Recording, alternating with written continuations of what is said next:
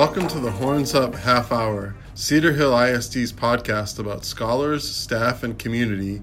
Our guests will be individuals from the district and the community. This podcast is for anyone interested in expanding their knowledge of all things CHISD. Hello, welcome to the Horns Up Half Hour. This is the October post board meeting. We had the um, board meeting last night, which was Monday, October 18th, and today is Tuesday, October 19th.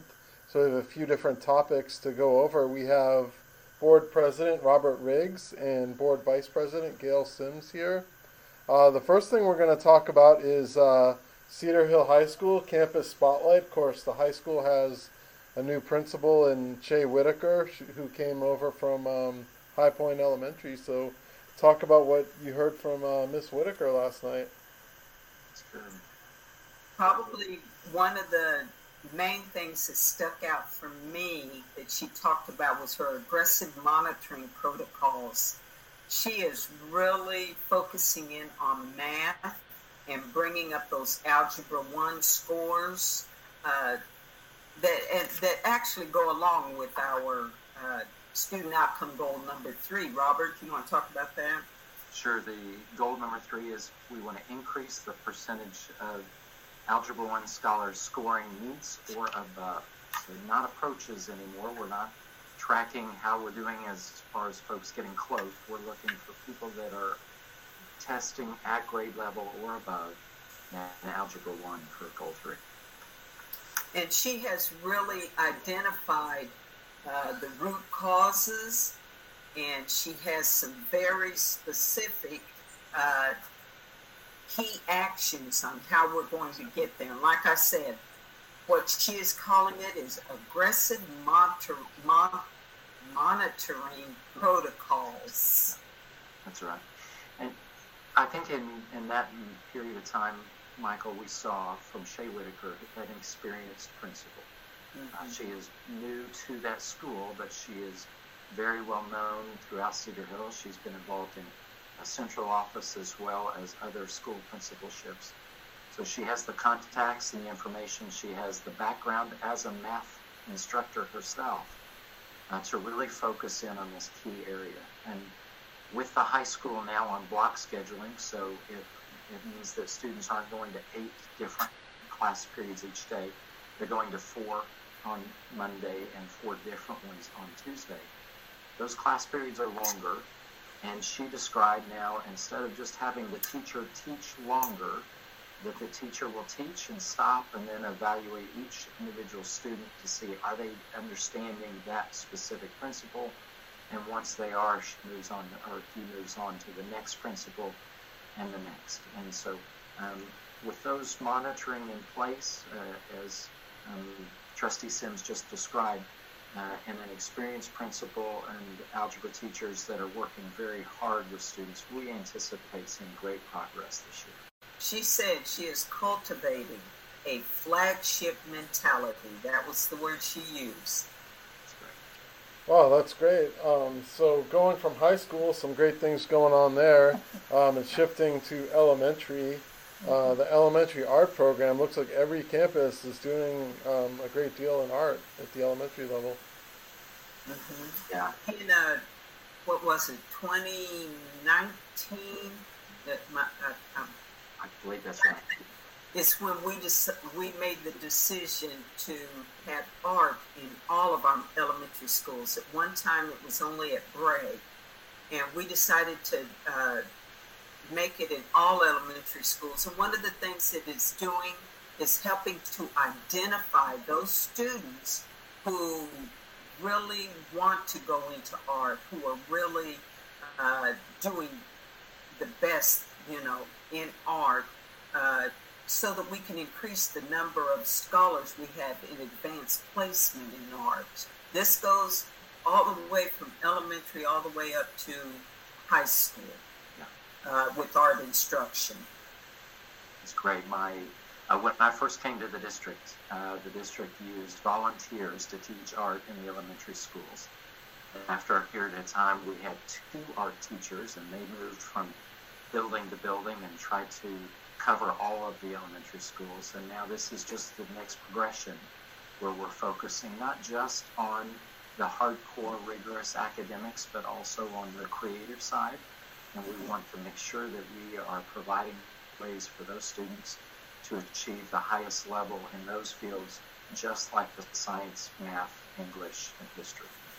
We are, through this, we are looking at the whole student, not just uh, what is, this is what we have to have, but the whole student, seeing what interests everyone.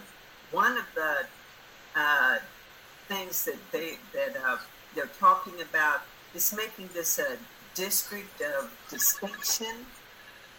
And what that is, is uh, making sure that we are uh, going to be uh, recognized as a district that is developing our art students. Out of all the districts in the state, only 42 have received that distinction, and we want to be a part of that. Okay, and then um, next up is the uh, chef Cedar Hill ISD Education Foundation.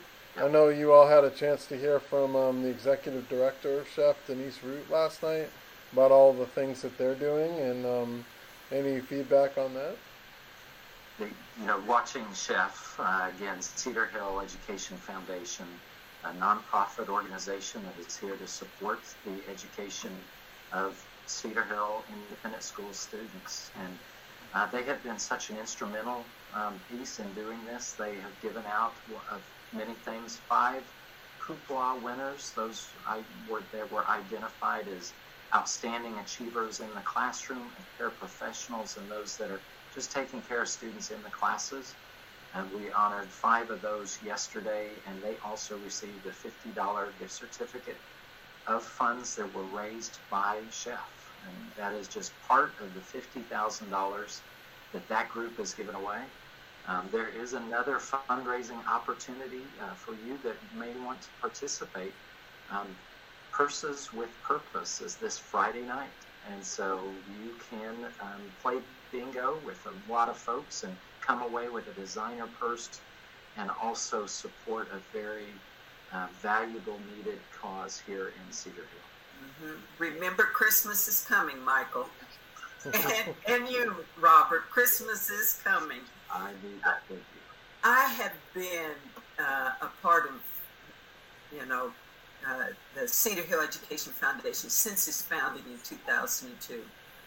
And they have given away over $700,000 in grants to teachers, to uh, schools, uh, to help them to help fund what they need and what they are looking for uh, as far as uh, school supplies, uh, just ways, different uh, ways of being able to fund their activities or any type of instruction that they are given. They gave 15th that we just talked about elementary art. Yeah. they received, our fine arts department received a $15,000 check at the beginning of the school year uh, from uh, Cedar Hill Education Foundation. So wow. that tells you what they are doing and how they are moving. Okay, and then next we have um, a program that our soph- our current sophomores and juniors are heavily involved in. It's the Gear Up program. Um, anything you'd like to share about that? You know, Gear Up, just an incredible outside organization uh, that has spent, will spend over the life of the of the grant period six million dollars, about nine hundred thousand dollars per year, and that has started out with sixth and seventh graders, and it's continued up following those same sixth graders through the track. They are now juniors uh, in high school, and just watching the amount of extracurricular focus the advising, the school trips to see college campuses, and a real focus on preparing those students, that specific cohort, uh, to be ready for college. And so it's given us an opportunity to watch what programs have worked in, a, in an isolated setting, what motivates, how does that affect, and what should we use across the rest of the court of the um, uh, classes as they move up and move through. So it's been a great program, and again, that has been not a single tax dollar um, through that grant that was brought in, and so it's a tremendous um, bonus really to the district. And a part of that is not only working with the student, but it's working with their parents as well to help prepare these kids for college or whatever career they're looking to move into. So it, it, it's working uh, in tandem with everyone who's involved in that child's uh, life in order to get them to where they want to be and where they will be successful. Okay, and then uh, next up is the special education report. I know you all heard from uh, Alva Walker with the executive director of special education, and she shared some of the um, facts and figures of the special education department.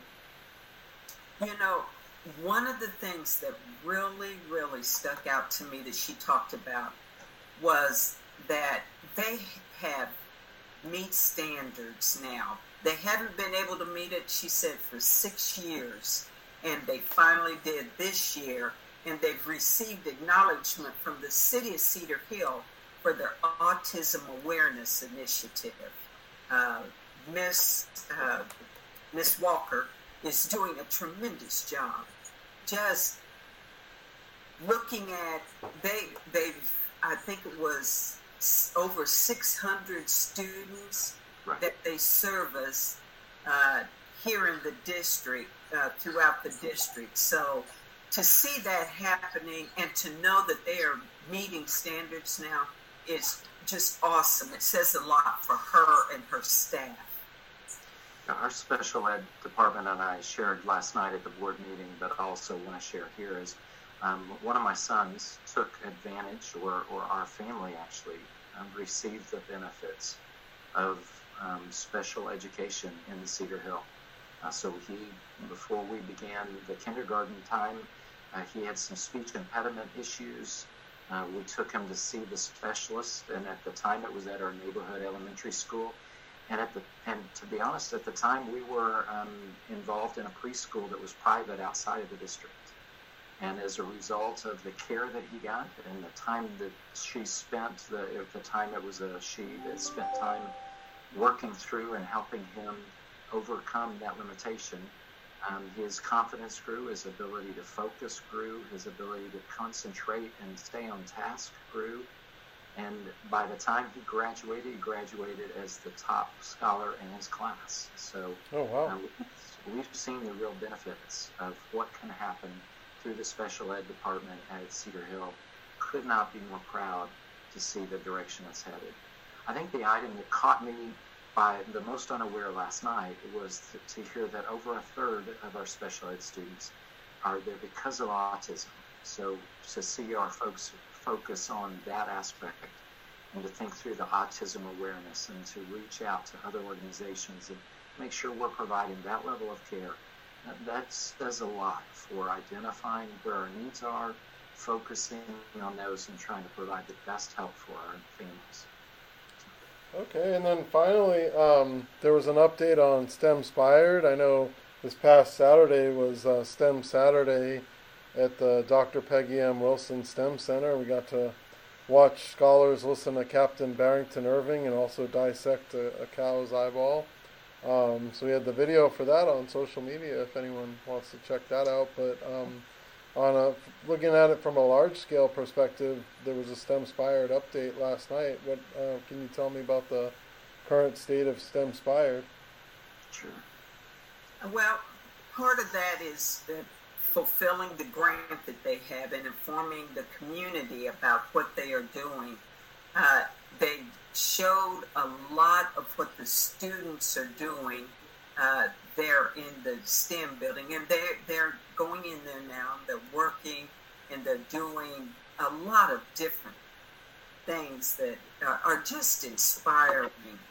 Uh, it has its dashboard, uh, and their dashboard shows the goal status, their financial information, and timeliness. So they are working on uh, that that dashboard is available online if uh, parents or the community want to go in and look at it and see what it's all about.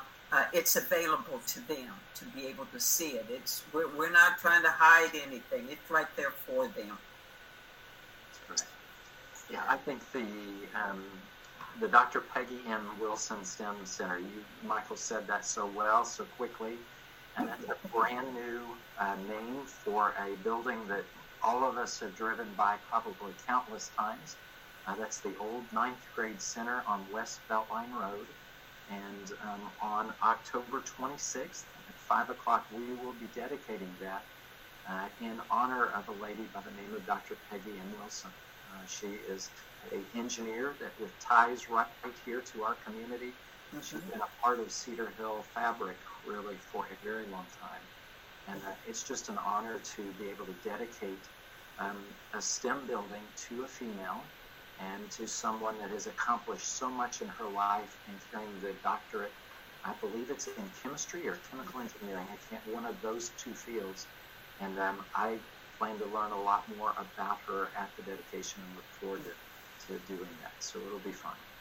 And it, one thing about Dr. Peggy was uh, I used to about once a quarter have lunch with her, and she just has an amazing story because she was definitely a trailblazer uh, in an industry where women just were not in that industry. She was a trailblazer.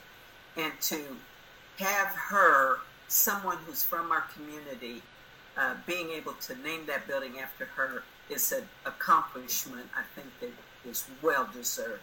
Very much. Okay, great. Well, we look forward to seeing both of you there at the dedication next uh, Tuesday. And um, thank you for joining us for the post October um, uh, board recap.